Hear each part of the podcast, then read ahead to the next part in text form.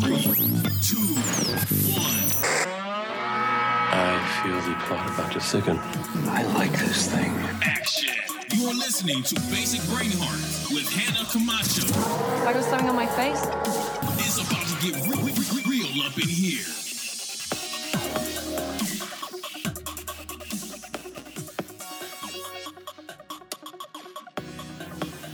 Hey, Brainhearts, welcome back to the show. Today we have a really cool guest. His name is John Brooks, and his career spans so many different roles in the film industry.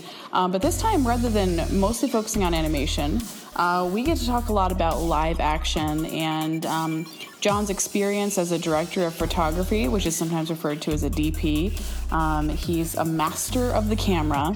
And one thing I really enjoyed about talking to John is that I didn't have to continually pull information out of him. He just naturally kind of spins everything into a narrative and brings it home into some really actionable things. And it was just really great to hear um, about his experience and the opinions he's formed, as well as the actionable things he's done to continually learn his craft better. He's an Emmy Award winner, a multiple Teddy Award winner, a Telly Award winner, so many different awards. And a few of his recent roles include an executive vice president role with Cameron Pace Group, which is the group formed by James Cameron and Vince Pace, as well as before that, he served as the vice president of creative services for Cameron Pace Group. He will occasionally direct um, live television these days, but he's really looking forward to kind of the next step in life, his next phase in life and has a really good bird's eye view in terms of what young creatives can do and how they can learn from people who've been there and done that. And I just really enjoyed everything that, that uh, John had to say. So I hope you enjoy it as much as I did. And before uh, we get into the interview, I did want to let you know if you ever want to leave me some feedback or send me some notes, feel free to either do that um, in the review section in iTunes, or you can connect with me on Twitter at Basic Brainheart or on Instagram at Hannah Camacho. That's C A M A C H O. All right, enough of me talking. Let's go ahead and dig into the interview. Well, John, thank you so much for uh, joining me for a chat today. Um, we've actually had a lot of uh, folks from the animation industry on recently, um, but I'm excited to talk a little bit more about live action.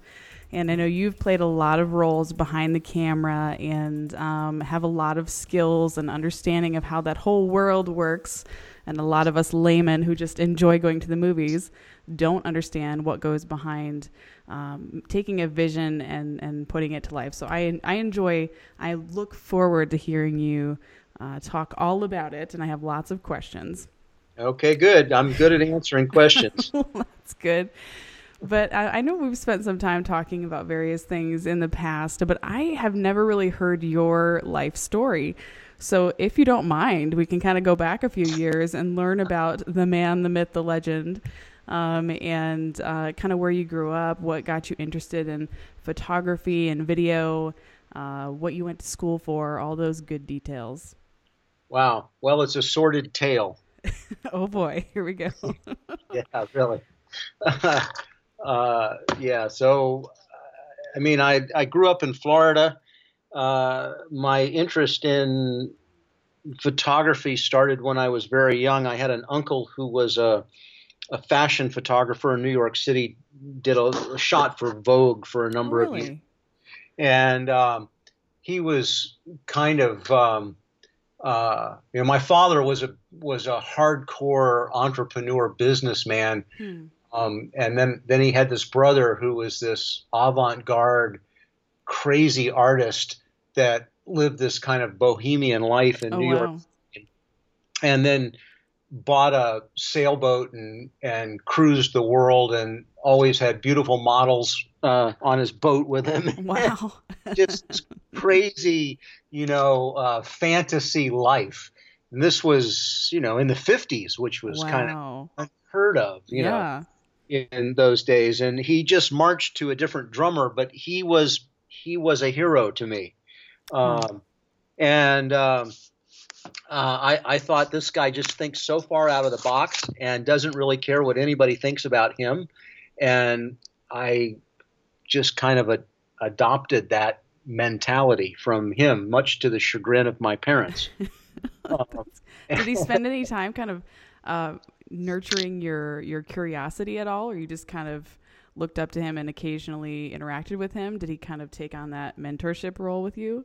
No, he never. In terms of professionally, I was too young. Okay. Uh, uh, I mean, I, I had already started. I mean, I started playing around with cameras and you know shooting pictures and stuff when I was uh, probably around six or so. Oh, that's great. Seven years old, and um, um, and he we we saw him about twice a year. But I I heard you know these these um, fantastical tales of his adventures, and and uh, um, and and sometimes they were from him, and sometimes they were from conversations that my parents would have in disparaging tones about what he was up to, um, and and I would secretly secretly go, "Wow, he is so cool," and uh, um, so um, uh, that's kind of you know where where the whole thing started for me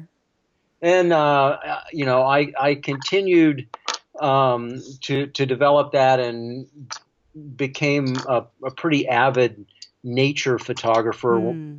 from from the time I was pretty young. I spent a lot of time off on my own with a little Brownie 126 box camera Wow. Shooting pictures of birds and nests and animals and um, stuff, and uh, uh, continued that um, all the way through to, to high school. And I, I was a very active, um, uh, very active scuba diver by the time I was 12 years Oh, old cool. and um, and became fascinated with the whole concept of taking images underwater. Hmm. And um, and then, uh, of course, as many kids my age um, uh, had a, a, a hero in Jacques Cousteau. He, you know, he definitely played, and and and Lloyd Bridges with Sea Hunt definitely played major roles in my you know desire and interest in in the underwater stuff and um, and luckily enough in high school I um, uh, met up through um, uh, through an organization with a guy that that did uh, he was a stringer for uh, several um, uh, magazines including Geographic and and he Oh, wow. specialized in underwater he was a marine biologist Oh, and that's cool. uh, he was working on his PhD at um, at the college uh, at Florida Atlantic University, and I was in high school right down the street from Florida Atlantic University. So I I got to help him some and and and help him with equipment and stuff, and then started taking my own underwater pictures. And um, one thing led to another, and I, I sh- shot a lot of underwater pictures and and started to get some recognition for them even before I got out of high school. And wow. and and then then uh, um, I, I met a a a person who uh, who came up to me and said, "I understand you take underwater pictures," and I said, "Yeah," and he said, "Well, we'd like to buy some underwater pictures." And he he owned this this company called the Shell Factory, which was this big, massive tourist place in Florida that that um, uh, that sold all kinds of shells and various tourist junk to people coming to Florida. it's this massive, massive uh, uh, place, and wow. there I think in Fort Myers, Florida, and so they bought a bunch of my pictures and and uh, put them in those strips that you could buy. That's awesome. You go to tourist places and you buy these strips of slides, and Yeah. so that was kind of my first published pictures. that and is so cool. and, um, and one day he said, "Hey, do you, have you ever shot movies?" And I said, "No, I've never never shot movies." He said, "Well, we we want to do an underwater TV commercial for the Shell Factory, and and um, I'm going to introduce you to the art director for the our agency that's uh, that's handling the the thing because they tried to book." Um, uh, of all people, Al Giddings, who's kind of the father of underwater photography, and and and another hero for me, and and he's too busy, and and I said, well, I've never, I've never, you know, shot a, you know, I've never, any Never done this before. film, never done that before, and he goes, yeah, but you're a diver and you shoot these great still pictures. I bet you can, and I said, well, so cool. Um, so the ad agency kind of rolled their eyes and um, uh, and said, "Well, I'll tell you what. How, how about if you go down to the Florida Keys and we'll cover your expenses and and he, we'll give you a list of things, little things we want you to shoot, and let's see how you do." And I went, "Oh, okay." that works. So, and I, you know, I'm a high school kid, but I had an old Volkswagen van. I threw all my dive gear in there, and um, and I went down and I had met a guy that I used to I used to go to the Keys quite a bit to go diving with a friend of mine, and I I'd met a guy that owned a dive shop down there who had retired from the from the Navy when he was 38. He went in when he was 18, did his 20 years, and he was um, in the UDT, which is the underwater demolition team Oh, for the wow. But he owned this dive shop called Key Largo Dive Headquarters in Key Largo, Florida. And I went there and I'd been diving and been filling tanks there, you know, since I was much younger and went down there a lot in high school, all through high school, and always stopped there Nice. and got my tanks filled and stuff. And he knew I had an interest in underwater photography. So I called him up and I said, his name was Bill. I said, Bill, I said, so this is what's happened. And I told him, and he said, you bring their camera and and uh, and the housing you had made for it, and you come on down here, and you and I'll go out, and I'm going to show you how to do this. Oh, that's awesome. And- And I said, great. well, I packed up all the stuff. I went down there, went out on the boat with him, and we shot all this test footage and took it back to the agency. And they went, wow, well, we'd like to hire you to shoot these commercials. wow. I'm like, I'm 17 years old, you know? And that's um, amazing. so I, I called Bill and he said, "Good, we have a gig together." So uh, now he that's what he did in the UDT. He Hmm. he was their camera person, so he knew a lot about. He'd shot a lot of film underwater. So without him, this would have been a disaster. And um, and uh, so we went out and you know it was just cheesecake stuff with you know uh, pretty models and bikinis un- swimming down underwater on the in the coral reefs of Florida, and they we had placed all these props that they had given us these giant Pacific clams, you know, shells just wow. underwater with a big oh. with a big shell collecting bucket with the shell factory's name on it, and oh these my goodness. these beautiful models would swim down and pick up this perfectly polished shell, which of course you never find. in Doesn't exist. That doesn't exist. And they'd put it in the basket and smile at the camera. I mean, it was so cheesy. It was unbelievable. and and uh, but the agency loved it, and um, wow. they ran these commercials on TV. And God knows, I don't know if it hurt their business or helped them. But but, but, that's how it all started for me. Really, that was the so beginning of the beginning. And um, and I just kept on in college. I had to satisfy my um, uh, my my father passed on when I was very young. He was already Mm. gone by the time I was 16. But Oh, my wow. mother, my mother um, uh, had this ri- very rigid idea of what I was going to do in life and Understood. where I was going to go and how I was going to do it. And of course, photography played no role in any of that. And um, because then I would be like my crazy uncle, and um, and uh, and I was determined to actually be like my crazy uncle. And That's so um, um, I did have a very keen interest in biology and marine biology and stuff. So um, uh, it was a good ruse for me to be able to tell my mom when I went to college that I was a biology major and a chemistry minor. What she didn't know was my other minor was photography and art. Nice. Sneaky. Yeah. So, um, uh, so I did that, and by the time I was a sophomore, I had, I had been shooting. Um, I went to school in Florida at a university called Stetson University. It's the oldest university in Florida, and, wow. and it's a, it's about 18 miles from Daytona Beach. So, um, okay. imagine it's a good place to go to college for some things, you know. Um, but one of them for me was the fact that there's the Daytona racetrack there, and I got invited to um, to uh, go as an intern uh, for the Associated Press and shoot um, a race. And Wow. I, you know, I was uh, I shot pictures for the you know college publications and stuff like that while I was in in school, and uh, and I knew um, one of the main photographers at the um, at the uh, the Daytona Beach paper, and he arranged for me to do this. And I met the bureau chief from the AP, um, who was would always be at those races from Miami, the Miami office Oh wow. covered the races. So he invited me to come and shoot as an intern.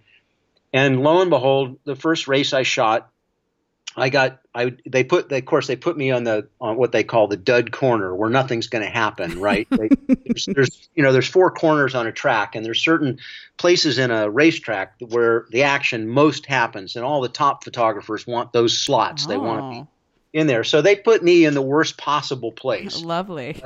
but but lo and behold, uh, you know, right there in the worst possible place you could be, a major accident took place in the in Oh, the wow. Daytona 500, and um, um, and and and I, you know, was shooting, and I just shot the whole right thing. there.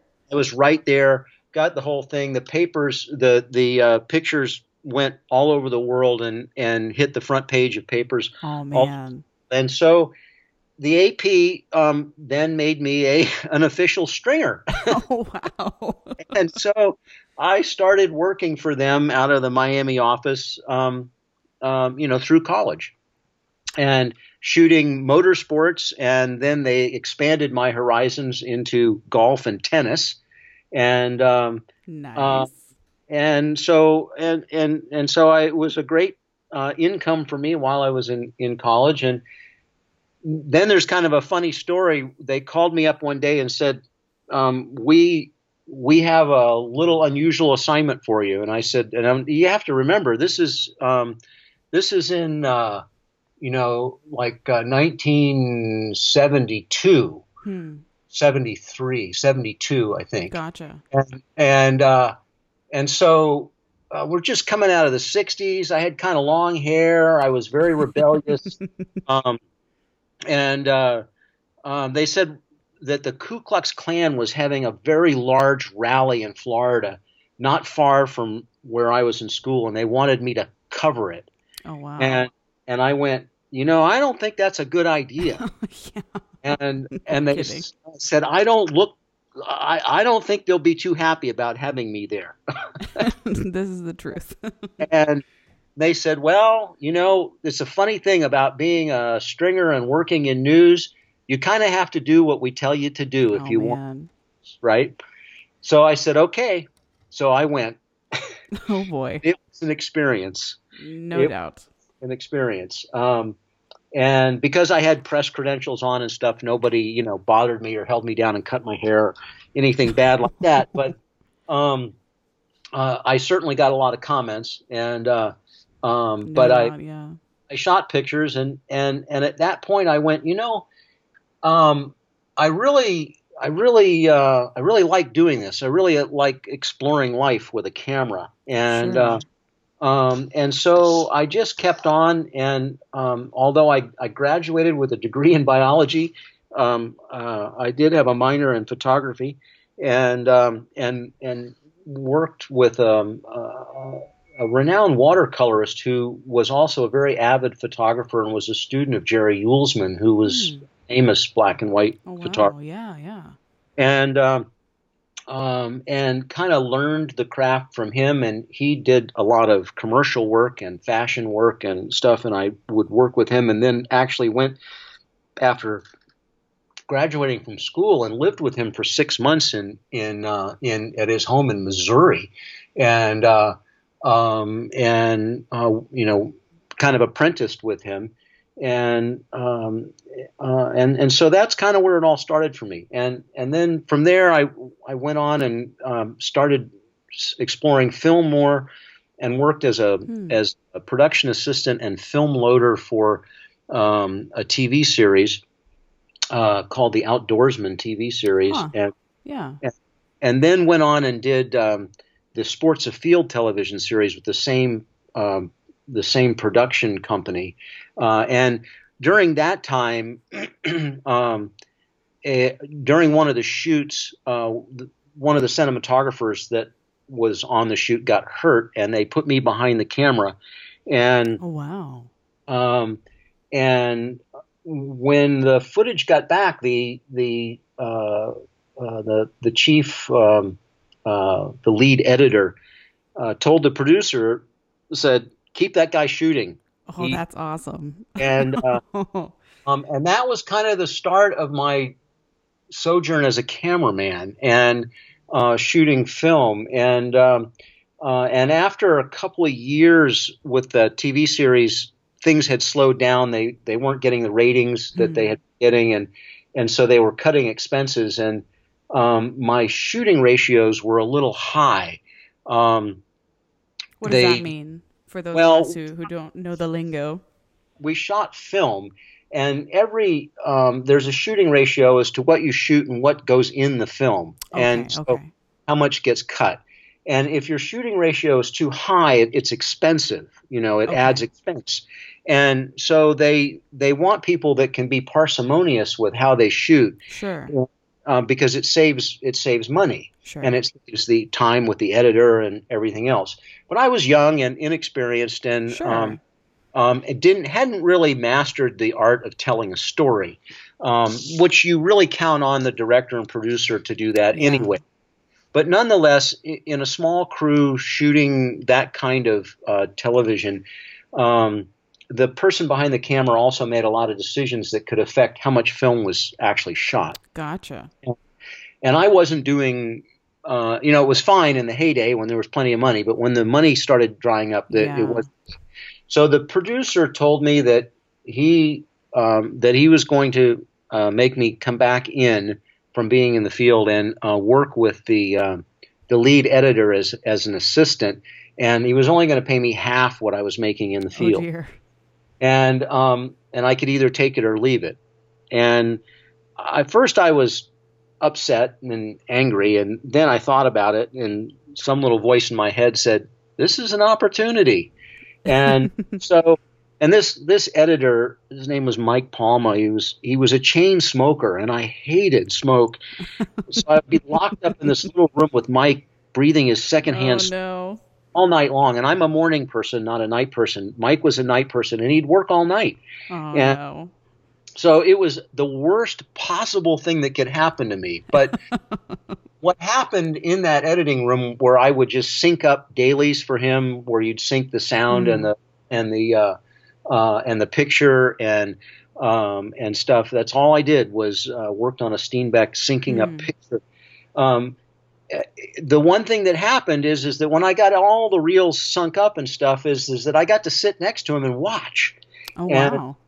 And um, and he taught me how to tell a story and um, That's cool. and and how to cut a story and and he, and and I would learn from everybody else's mistakes. All the people that were shooting stuff would come in and he'd go, "Look what this idiot did. Why didn't he get this shot? We need this shot. Where's this shot? How come he?"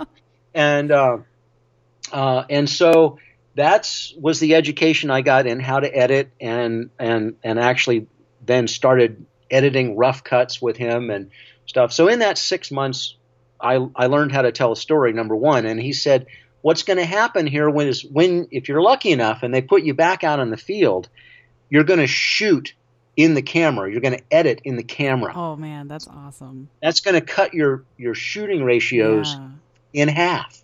And um, um, and so and he was right. That's what happened. And um, and so Do you think a lot of um, cameramen have sort of taken the time to sit down with editors and, and learn their job, or is that something that kind of uniquely happened to you? it uniquely happened to me. I think that, That's cool. that independent filmmakers do that. Sure. That, that I think they still they they have to cut, and they usually cut their own stuff. Gotcha. So they, they see their own mistakes, they see what they missed. And of course, if you have to go back and, you know, whether it's, you know, that kind of television filming or whether it's on a feature film, which I moved on to later, it it's expensive when you have to do pickup shots. oh uh, yeah, no doubt. It- oh, It's expensive. It doesn't matter how big the studio is; they don't like it, and um, and it always happens. There's always something that gets missed. yeah. but the better the DP is and the better the director is, um, the less of that happens. Sure. And That's um, cool. and so it's a well worthwhile educational Hmm. path for people to do that, to really learn how to edit, whether you ever want to be an editor or not. Um, sure. uh, to learn how to edit and actually cut stories, and then if shooting is your thing, then you'll be a much better shooter. That's cool. And um, so it was an opportunity for me that happened early on. I'm now in my um, you know young twenties, and That's um, awesome. um, and and and I all of those things I still carry with me today. I mean, that's where I learned. That's where I learned how to put a story together. And and and when you know how to put a story together, you know how to put shots together. And if you know how to put shots together, it doesn't really matter whether it's animation or or uh, live action or Sure. whatever it is. You know what needs to happen. You know what Yeah. frame. You know what what the transition needs to be That's so cool. anyway, um, uh, you know, so so those lessons are things that you know I've carried on, and I'm you know right now on the you know I'm getting ready to retire. You know, I want Sure. to uh, move on to a, a different phase of my life. I'm 60, going on 65 here Mm. shortly, and uh, um, but um, you know, it's it, it's um, what I find. You know, my son is you know he's taking photography classes in high school and he has some interest in it and and and has done some movie making with his friends and you know every kid's a movie you know producer today that with their iPhone or their, true. or their and and they they make some pretty amazing stuff actually yeah. and but one thing that they they because they think differently we had to think in a linear fashion because we had to cut that way when you're cutting film Oh yeah. you know it's not like nonlinear editing where you can just put stuff anywhere and and and move it around you have to Sure. you have to in a linear manner today that's gone away which is great i think that what they have available today is the tools that are available are freaking amazing and Yeah. and it allows people creative thought isn't necessarily doesn't necessarily happen in a linear way and It's true. That's a good point. It doesn't matter whether you're doing you know virtual reality or augmented reality or or live action photography or whatever it is you're doing your brain fires off so many signals so fast that it, you can't even you can't even keep up with it yourself That's a good point. and and so um, being able to function um, on a palette where you can go anywhere with anything and do anything you want in an instant frees up amazing amazing amount of creative horsepower and so these kids today have that at their fingertips and and I enjoy using it too but one thing that they they the mistake that they do make because they don't they haven't spent the time to really learn how to craft Mm. story. And so I see people shoot ratios with video, you know, these digital cameras at 100 and 200 to 1. Oh my. Oh yeah. and so what happens is is that of course when you go to try to make something out of that, you bury Yeah. you bury yourself. yeah. Yeah. I, I see my son. He goes off on a skiing trip or whatever, snowboarding trip, and he shoots all this, you know, hours and hours and hours of footage. And I and I say, now distill that down to a, a, a fast-paced, fun cut that's a minute and a half. And his eyes roll into the back of his head because he's got he's got 300 hours of oh, stuff Oh my goodness. it's overwhelming and and so you know that's one of the drawbacks to the digital world That's a It- really good point. And and so of course the the the, the hardware manufacturers that make hard drives love it you know. This is true. because they just keep selling you big more and bigger Yeah. hard drives more and bigger cards you know. Um, and and then what happens to all that stuff? It's like a library with no um, card catalog. It means nothing. You could just burn the book because nobody can find anything right? Oh my goodness.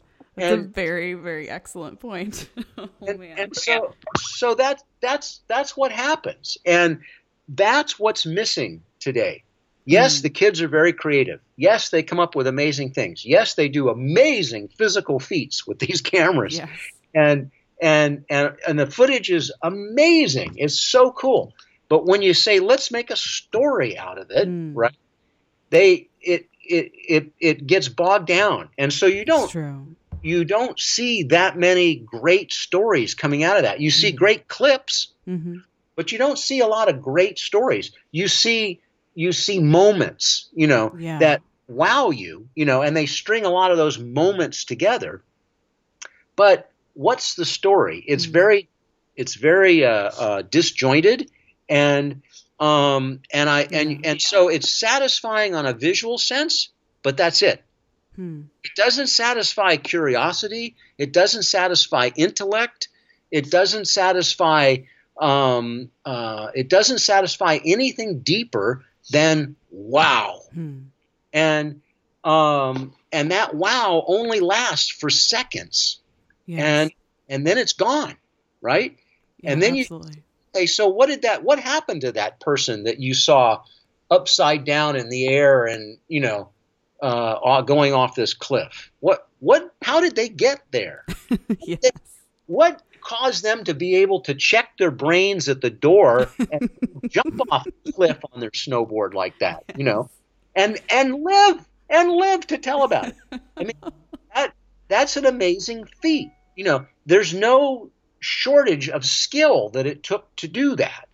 You know, and so that that's where you start to find the story, and that I think for not just me, I think for anybody is fascinating. Yes. You know, that's fascinating. It's like you asking me, tell me about the back history, where you came from Yes. you know and it's the same thing because it's part of a story and and so if kids really want to explore what with the tools that are at their fingertips Mhm. with with virtual reality with augmented reality which i personally think is is the is the future Yeah.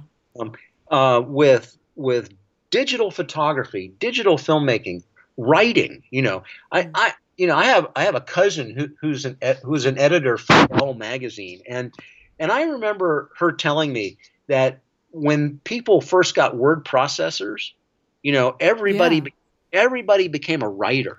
Everybody was a writer, and and she said she told me she said that I I would have this the the stack of tr- manuscripts that sat on my desk that I had to go through, which had already been whittled down, you know. But Yes. all that happened with the word processor is that stack got five times Oh. higher. Okay, the amount that got published, the good stuff, the really good stuff, the amount didn't change at all Hmm. because the good writers, there's only so many of them That's true. right? Just because you bought the word processor does not mean you know how to write a story. yes. You know how to type. You can type 60 words a minute. Great. You'll be a great, you know, transcriptionist. But but just because you have the word processor and you can type 60 words a minute doesn't mean you can write a novel or a magazine article. Absolutely not. Yeah. You Yeah. have to know how to tell a story. And the world of communication depends on stories. Mhm. And I don't care whether it's virtual reality, augmented reality, feature films, television, or ma- print magazine or newspaper. It doesn't matter. That's what makes the world go around. And that's, That's what makes awesome. that's what makes makes people look at material, go to the movies, pick up a novel and read it, read a magazine article, read a Mm. A, a uh, an article on on uh, Netscape on the AOL News, you know, Sure. and so communication, the essence of being able to tell a story, is the heart of communication. That's And- yeah, that's such a great point. And if if there's somebody that's listening and that's kind of resonating with them and they think, "You know what? I feel like I am a weak storyteller."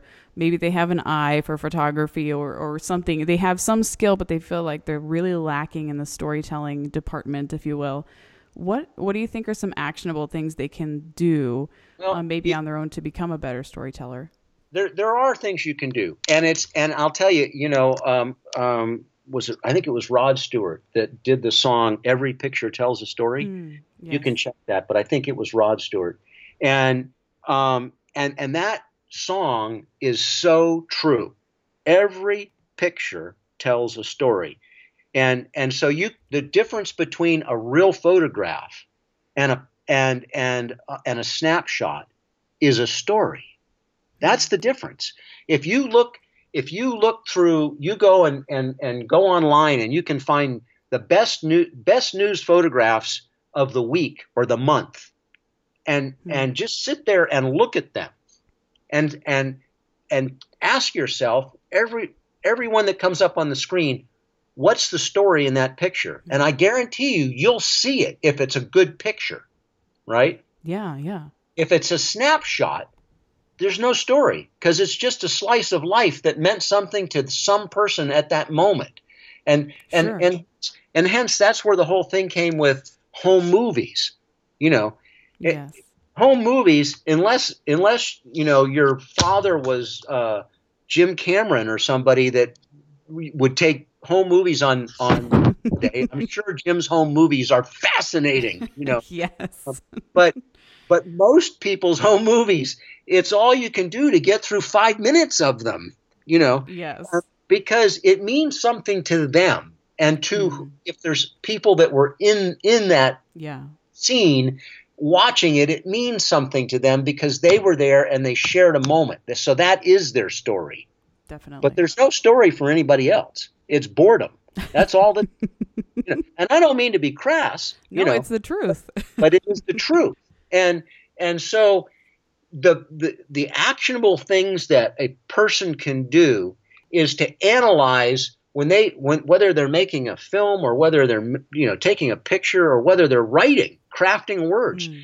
is to look at it and go how am i affecting my viewer with what i'm saying what they're seeing or whatever and is there a story there and how if there isn't how do i craft it so that there is Sure.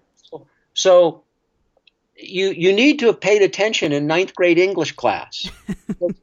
that's that's where you start to learn how to write and how to construct a sentence, right? Yes. And and the sentence is is the is the uh, precursor to the paragraph, and the paragraph is the precursor, you know, to um to to the story, and and you need a, a beginning, a middle, and an end, and the beginning needs to have something that makes the viewer want to look at it or read, it, right? Yeah. And then- then it's got to maintain interest, and that gets hard today because people's uh, attention span is getting shorter and shorter and shorter and shorter. yeah. Um, and so, you know, you, you know, I, I think, you know, they, they moved my son's in high school and they, they've moved the, the, the, the high school day into more to match a college curriculum. Eh, He's at a, in the college prep school type Wow. situation. And so their classes are an hour and a half long. Oh my, sounds intense. Can you imagine with a 16 or 14 year old today with a teacher in front of the class having to maintain that level of interest for an hour and a half in the I way really they can't. the way they think it, it it's like are you kidding me you know Yeah. I'm lucky if I can keep them focused for 10 minutes you know unless unless it's something that really interests him yes. you know Yeah. and and so so it becomes challenging. And that's why you're seeing everything so fractured on the web and stuff. It's Mm-hmm. all done in the flash of the moment. And Yes. and i think that we're losing something because i don't think we're going forward I with- agree. i think we're going backwards. And i don't know where it will stop. Hmm. um, i don't know where it will stop. You know how many hemingways have we had since since hemingway? A handful you know yeah. Yeah. and and yet with the mass proliferation of of uh, computers and tablets and phones that you can do anything with and and cameras how many jim camerons do we have out there you know Hmm. 10 or 12 you know Yeah. uh, not not many you No. think you'd think that it would have expanded hugely because of the technology but it hasn't Yeah. right? And why hasn't it? And I don't think we're we're doing a service to the young people that should start to fill those shoes, that should start to become the artist that will make the next century, right? That will be the Hemingways, that will be the Jim Camerons, that will be whatever. I don't I think we're doing them a disservice by allowing you know this to go on ad nauseum. And and because you you yes you can get the fix with a great virtual reality you know uh, experience Hmm. you, you can get a fix for it you know but did it really stimulate you intellectually Hmm. i'm going to say no i don't think it I does agree with you there. I think, Yeah. vir- yeah, virtual reality. We have people coming, you know, to talk to us all the time about it, and they they are so lost in terms of how to tell a story. And um, it, yeah, for the most part, it's extremely shallow and gimmicky at this point. At least, you're right. Right, right. So how do you take an art form, which that will become, and Yeah. move it? You know, make it, turn it in, turn it into a Hemingway novel. Hmm. You know, that, that is full of color and Yes. and contrast and um uh and and depth of emotion. Hmm. You know, by just a handful of words that you see on a page, and suddenly you have tears in your eyes. How does that happen? Yeah. How does Yeah. that happen? Or you see a scene in a movie and you're reaching for your handkerchief. You can't help yourself Yes. You're- because it touches you emotionally, right? absolutely. Yeah. And that is the essence of good communication. Hmm. That's what changes the world. That's what changes your viewer. That's what makes people's opinions go in a different direction. Hmm. And and and so you know, it's um it, it's it, I think we're doing we're doing young people and and the world a disservice by not finding a way to engage kids on a level that actually expands their intellect and causes them to challenge that and to be able to and to be able to create emotion um, Yeah. and, and I don't mean um, I, I don't mean um, um, knee jerk reaction. I mean true Sure. emotion Yeah. Right. Yeah. Make them And feel something. be- because what you get in virtual reality is is knee jerk reaction yeah.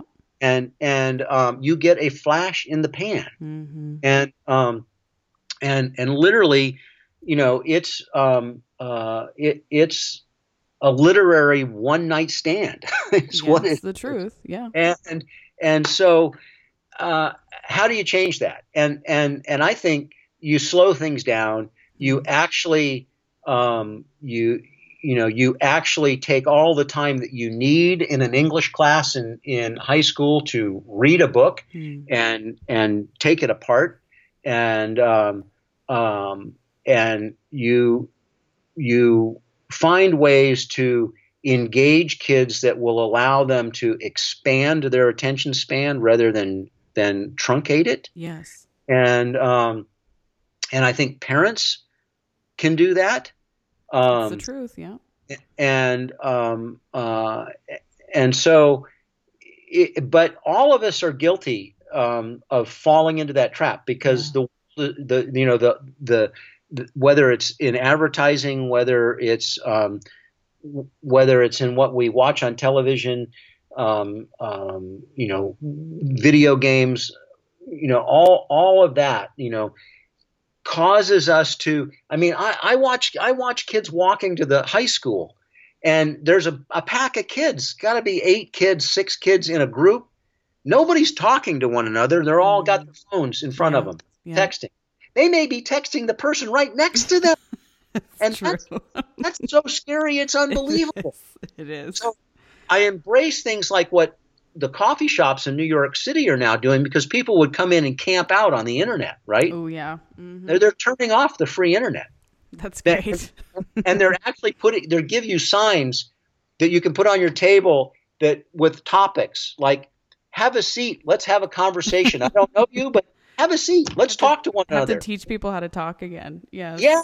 yeah and i i can't tell you how great that is It's awesome. um you know that's that's just so amazing it's like okay you know all the all the bistros in new york city are going oh you know what we're going to take a step back because it was killing our business Yes. you know somebody would come in get get a three dollar cup of coffee and sit there for four hours Yep. Uh, occupying space Yeah. on the internet not talking to anybody not doing anything Hmm. so what some of the results are, some, some of the coffee shops have done this to say their business is up, that people actually come in, they use the signs, and strangers start talking to one another so and great. communicating. And like, gee, you know, there is only one race in the world, It's true. and that's the human race, right? yeah. Part of the same tragedy. you know, and and and we, you know, life is a tragedy. It is. It is. Yeah. It is. And and yes, there are great magical moments in it. But the tragedy is you're born and you die. You're going to die. Yeah. You know, that's what happens. Yep. So get over it. You know, and in between, make it wonderful, right? Yes. You're going to have some bad experiences, but overall, make it wonderful. And you make it wonderful by talking to somebody. you know, Having an actual relationship. yes. exactly. And That's so, amazing. so if you can do that as a family, and teachers can do that in the classroom, you know, Mhm. instead of trying to instead of trying to answer to what to what the brave new world tells us we should be doing, right? Yeah. You know, just ignore it. You know, you you have a president that's so focused on how many people showed up at my inauguration. Who gives a damn? You're the president of the United States. What difference would it make Yeah. if people showed up? Yeah. It makes no difference whatsoever, Yeah. right? Just get on with it. Do your job, right? You know, I mean, it's like, are you kidding me? But the news media, the news media wants us to focus on that. Yes. And and I'm not trying to defend Donald Trump. I, I have my issues with the man, but it's it's the it's it is the the essence of uh, of it's a perfect example of what's happened with the world. Hmm. And so I turn on my computer because because I I do believe in the digital media leverage that I don't have to go out and buy a newspaper that I can read Sure. the New York Times on my computer. I, I think that that's an advance. I think getting you know not cutting down all those trees and all of that stuff to Hmm. print paper every day and then goes in the trash and Yeah. you know clean your windows with it maybe but you know that it, i think that's that's progress Yeah. Yeah. What it's what what i read or what i listen to is not progress you know it's like it's it's uh It's you like know a don't pendulum swing in the wrong direction. There's no balance going on. it is but it you know it's all driven by what somebody says that's going to sell Yeah. that's going to get us more eyeballs than something else you know Absolutely. I mean, the the thing that for sure gets my eyeballs every morning on the internet is the little thing that they do called honest to pause and it's it's funny videos about little animals because it makes me laugh and i love to start my day laughing right yes. that's how i, I you know it, it something's wrong if i can't see something or hear something or read something that makes me laugh it just it, if i do that it it the day takes on a, a whole different attitude for me. And if i don't do it Point. things go south from there. And and um and and so i try to do that every morning you know to find something that's going to make me laugh. The world's full of bad news right? It's and true. and um uh and, and so you know it, it it's like god i just want to i just want to like see some funny animals doing something and and laugh about it Just you want to know? see some cats. yeah some cat i don't care it cats knows? Yes. whatever but they do crazy things and and because everybody's got a, a phone and everybody's photographing all the time you see amazing pictures now True. and those pictures they tell a story because they're funny hmm Yep. and and they they hit me emotionally they make me laugh Mm. and that changes how i perceive the rest of the day so so so um it's little things like that. But i would encourage people to to walk away from their you know their digital media some Sure. and and or if you're using using it for uh, you know to read your books that's fine. I, I see again i think that the concept of the digital media is a is is a, a progressive thing and it is a good i can read a book now if i don't know a, a voc- i don't know a vocabulary word. I, one i don't happen to know I, I touch it and bingo comes right up and it Mhm. tells me the meaning of that word It's amazing. Now, that saves me so much time from when I used to have to go, uh, go pull the dictionary off the shelf and find it in the dictionary and read it and then get going again. You know, now it's instantaneous, and that's progress. That's Yes, progress. yeah. And that's harnessing technology for good. Uh, Absolutely. that, that process. I try to show my kid, look, you're reading a book, read it on on your iPad because you can take notes, and you don't even have to write them. You hit the little the little microphone button and you just verbalize them, and it creates a written document for you to go back. it's amazing. Yeah. It is amazing. It's like technology is is allowing you to to, to harness that that ability so quickly and easily. And and and then when you don't know a word, bingo, you just hit it and you got the definition. And and then if you want to remember that word, create a sentence and say it with the word in it. Yes. And bingo, guess what? Now you you have a new vocabulary word. I've expanded it. Yeah.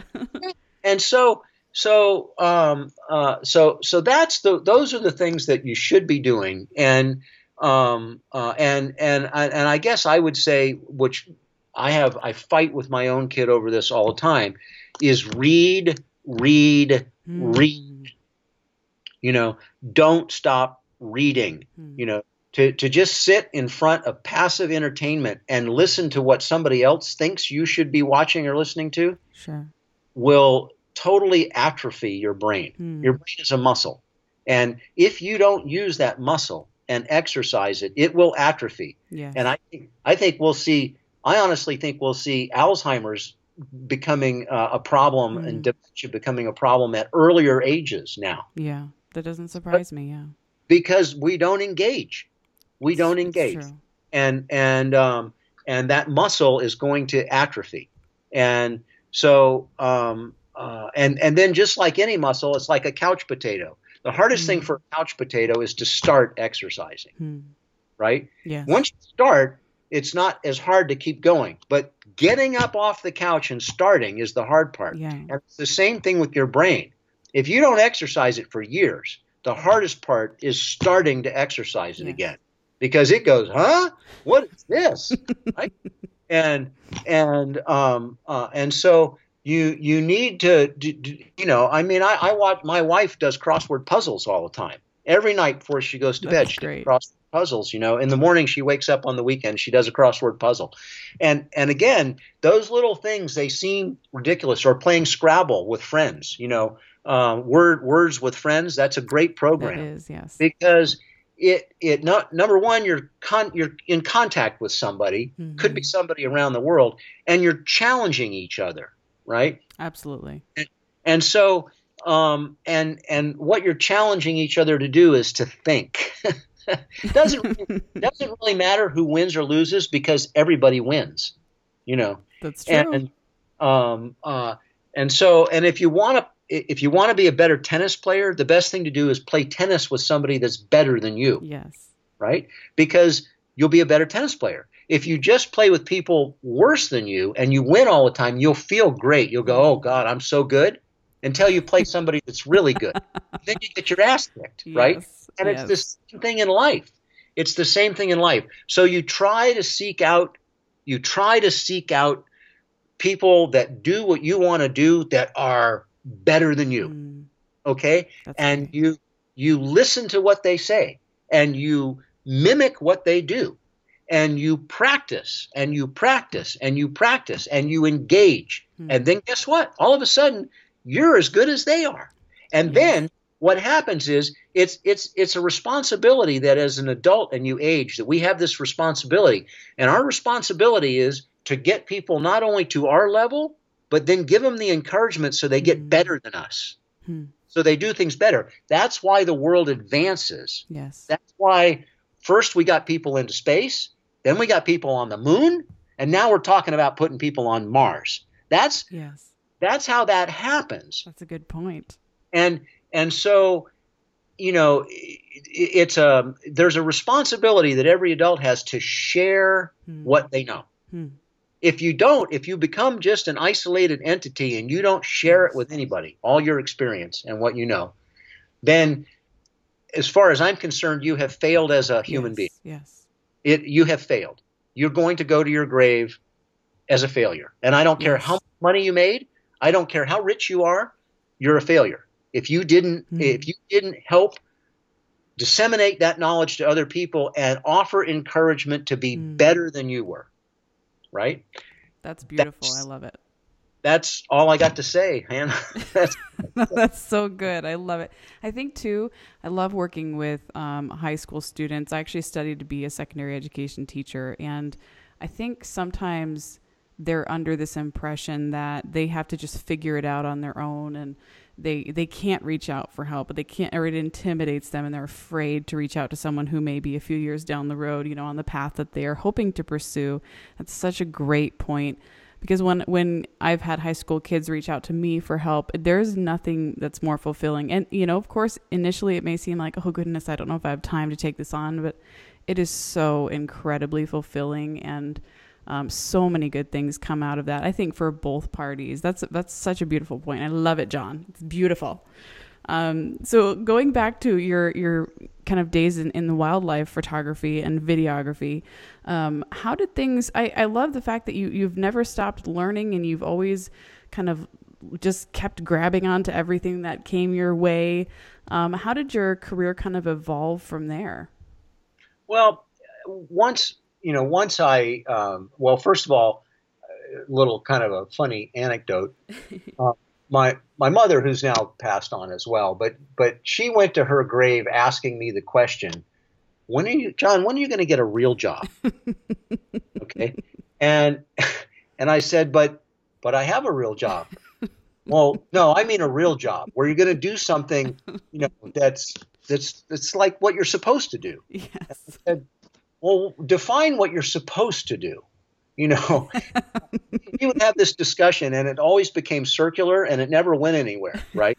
Until she finally would just give up and uh, um, and you know wander, you know. But but um, I, I said I don't know how what what what's your measure of success? Is it is it money? Because I've made plenty of money. I have a you know house that's paid for. It overlooks the Pacific Ocean. I've, I've made money. That's success. Okay. so so, but um, uh, I I you know I have a family and a great son and a great wife and you know that's success. What? So how do you measure? How do you you know what do you mean a real job? What real job? Because I get a fixed paycheck at the end of every week and I do something I might not like doing and and I but I go to an office every day and uh, and I'm miserable. Um, but I have a 401k with that company and by God, when I you know after I get to be 65 and I retire, I'll have a heart attack next year and I'll be dead. I mean, what? Living the dream. yeah, living the dream. So what? What? You know, what? How do you answer that question, or Yeah. how do you respond to that? So I quietly went off and kind of did my own thing, and and and there were some rough times. There were times Sure. where I thought I was sure I had made a mistake. Yeah. Um, uh, I was sure that that you know I would never in my life could have accomplished what I've accomplished and Mm. gotten to where I am. Mm. Um, uh, there were many times when I thought that would never happen. Um, but the one thing that I did learn um, was to to it, it's the it's always to seize an opportunity, Mm. whatever or how small or whatever that is. Seize the opportunity, Mm. e- even if even if it costs you. If Yeah. it's an opportunity to learn something, seize it. Mm. and um, um, and and and even if you don't know exactly what that knowledge is going to be used for, if you if you just have some, well, the other thing that you have to get in tune to is is um, is your own um, your own ability to um, uh, to have a hunch Mm. just you know it's not like you're clairvoyant or anything but you have a hunch Sure.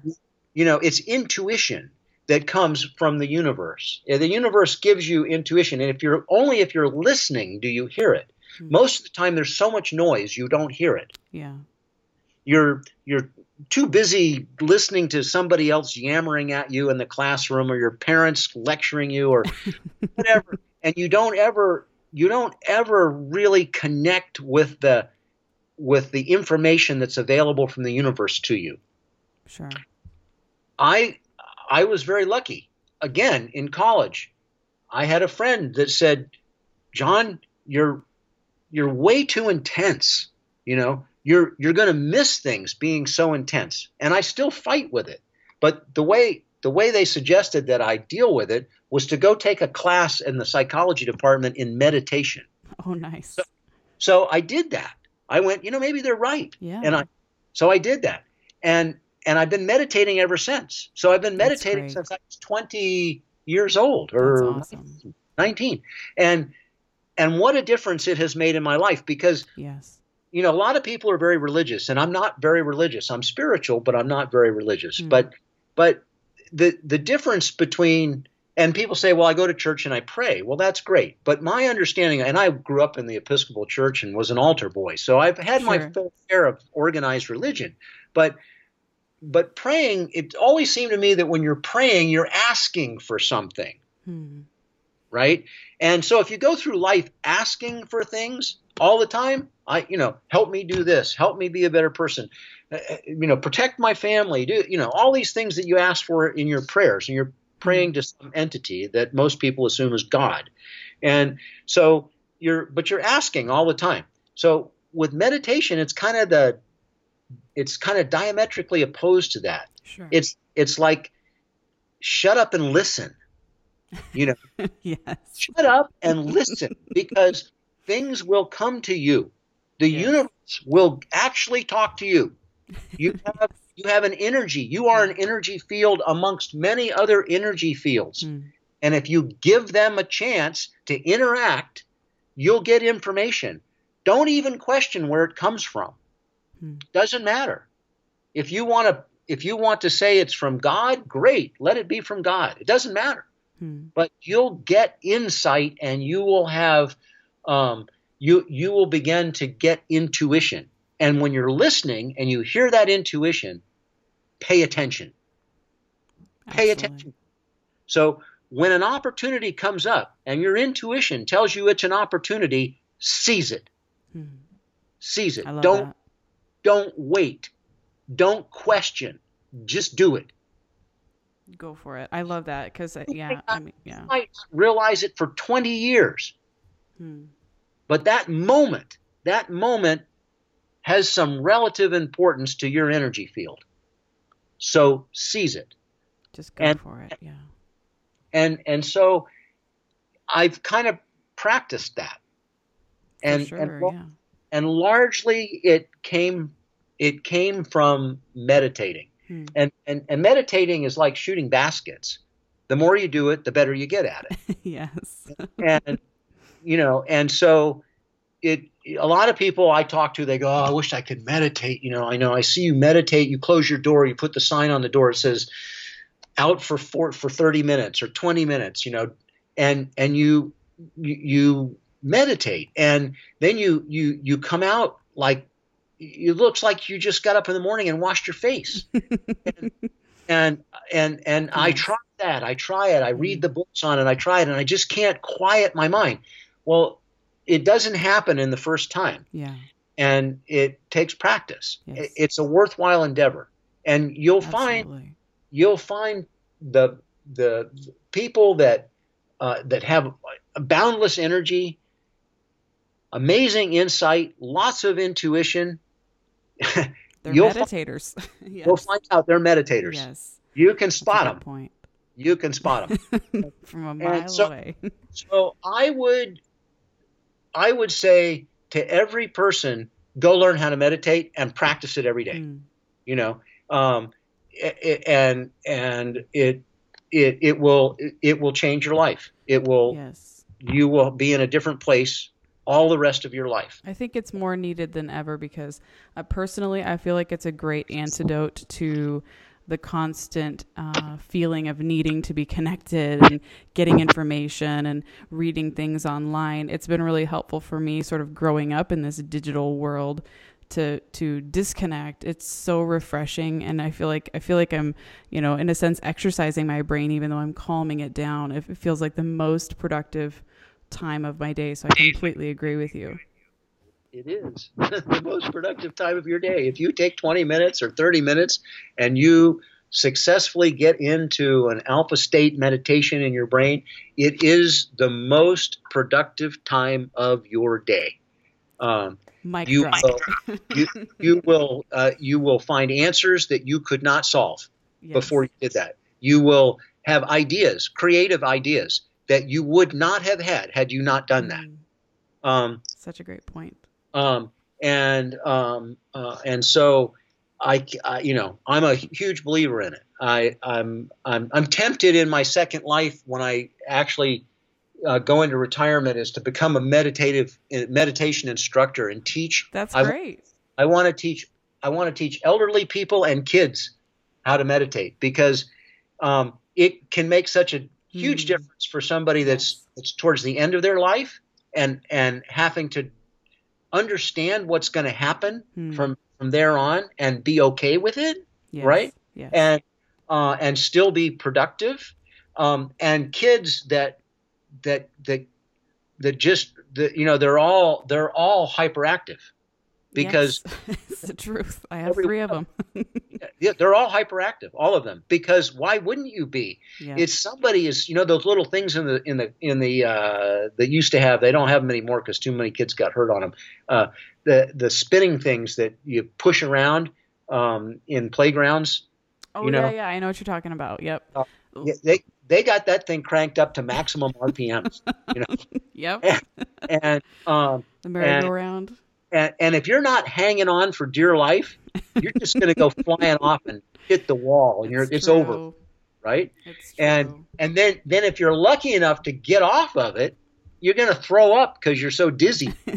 You know? so how can you help not being That's a good hyperactive? point. They've actually even started teaching it in public school uh, meditation to my kindergartner, um, who also has autism, and so calming down for him has been a real struggle. But the other day, I caught him when he was upset. Just he was calming himself down and doing some meditation, and it made me so happy. absolutely Just Absolutely. the best.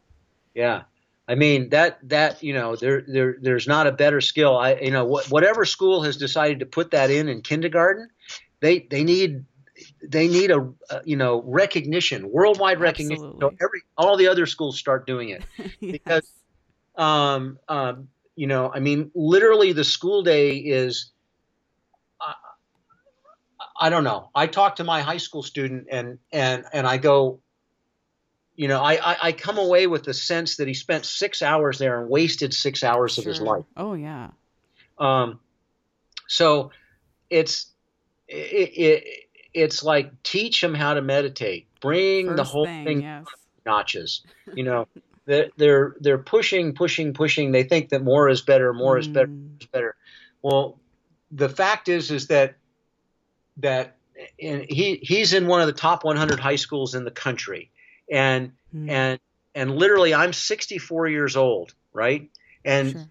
and I can do math better and faster than he can. Hmm. And and why is that? I learned math. My high school math was that's 40, 40 50 years ago.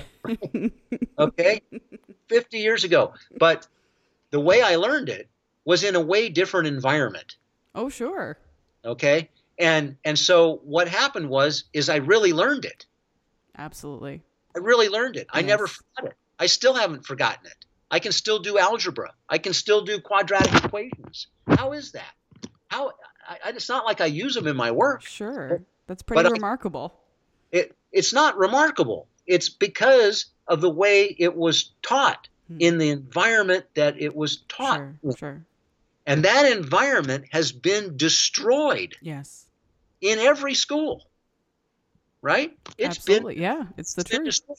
You you know when I went to when I when I was in high school there were twenty kids in the classroom Hmm. in the algebra two class.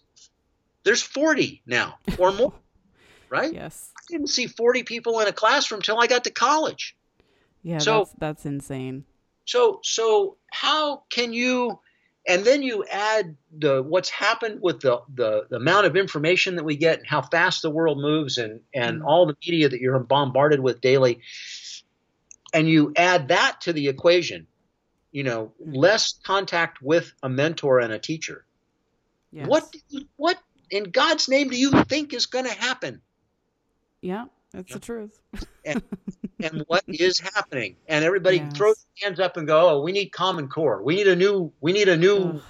We need a new something because it's not working." well, that's not that's not the problem. Yeah. You know, it really isn't. You you know, geometry's geometry, algebra is algebra. It hasn't changed. It hasn't changed since the frickin' Greeks.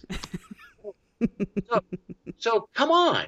You know Yep. what what has changed? Let's Yes. look at what the differences are. Yeah. And that's what you have to alter if you want to Hmm. fix it. You know. So um, yeah. So the whole educational process is very important. Um, getting back to topic, and and and I think there are things that an individual can do to um, help them with Mm. the creative process, with the intellectual Sure. process.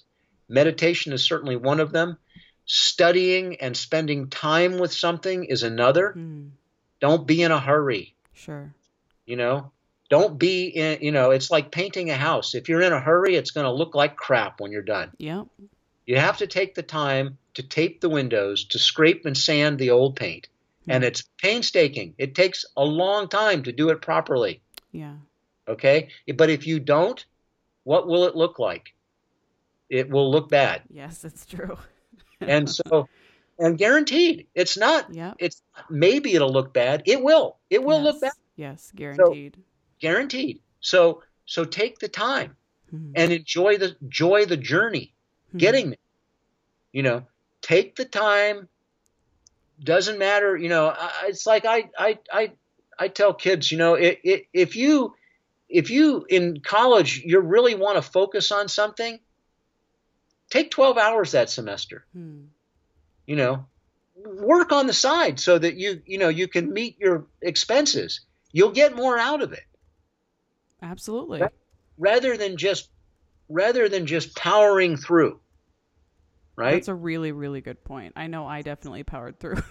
well I, I powered through too because i couldn't stand the i couldn't stand the the the process it's like okay i just need the degree i got an idea what i want to do but i got to get this degree so i'm going to power through and i went to summer school you know so that i could get through faster Mm, uh, but i worked the whole time in college sure. and and and that you know uh, that was a good thing too because i was experiencing things in the real world with people that yeah.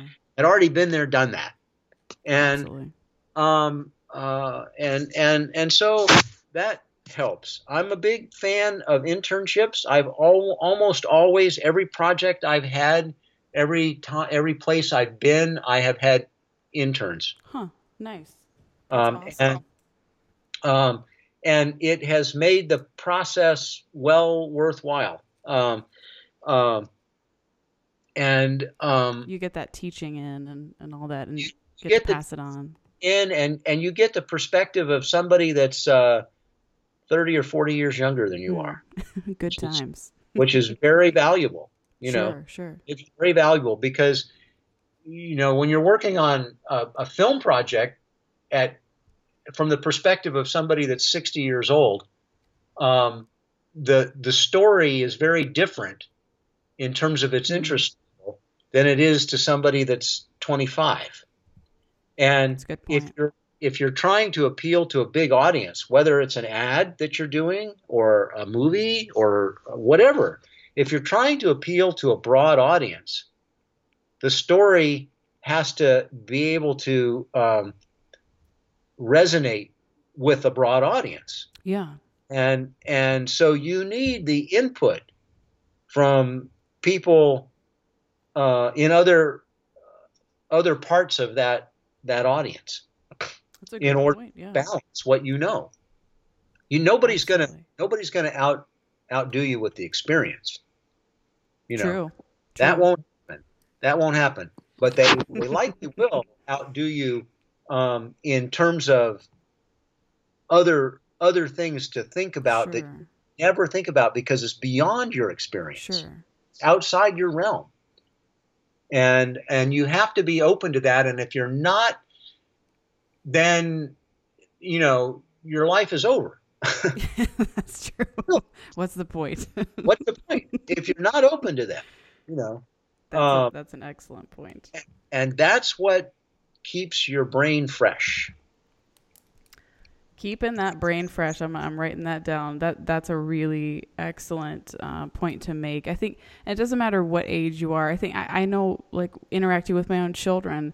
I get that you know with my third grader, she'll share a new perspective, some you know a way of something I've never you know thought about it that way, or something that she really responds to that I've never responded to, and I want to understand why. What is it about that that resonates with you? And it's so it's so impactful and so refreshing to have a different different view on things. So I love that. That's really really beautiful. Keeping the brain fresh. Well, mm. John, I don't want to keep you too much longer. I know I've already kept you for about an hour and a half. I so appreciate your time. Thank you for sharing everything. I, I could listen to you for hours, so maybe we'll have to do a part two one of these days. Um, but but All right. thank you. Thank you for sharing your experience, your journey. Thank you so much. You, you bet. Say goodbye to your little friend. Thanks for listening to Basic Brainheart with Hannah Camacho. I'm not great at farewell, so do, pig. Check back soon for more heart pumping, brain boosting content.